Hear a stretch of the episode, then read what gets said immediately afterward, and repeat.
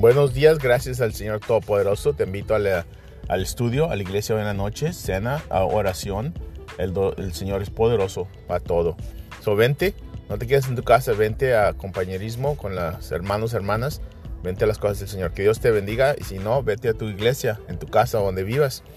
Sigue, busca el reino de Dios primero. El verso de este día es Salmos 126, uh, verso 5.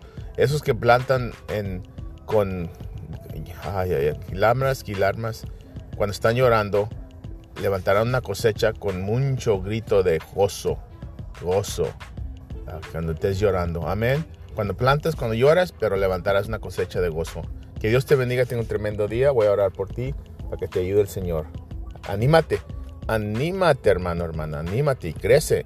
Maduro, madura cristiano, maduro cristiano. Amén.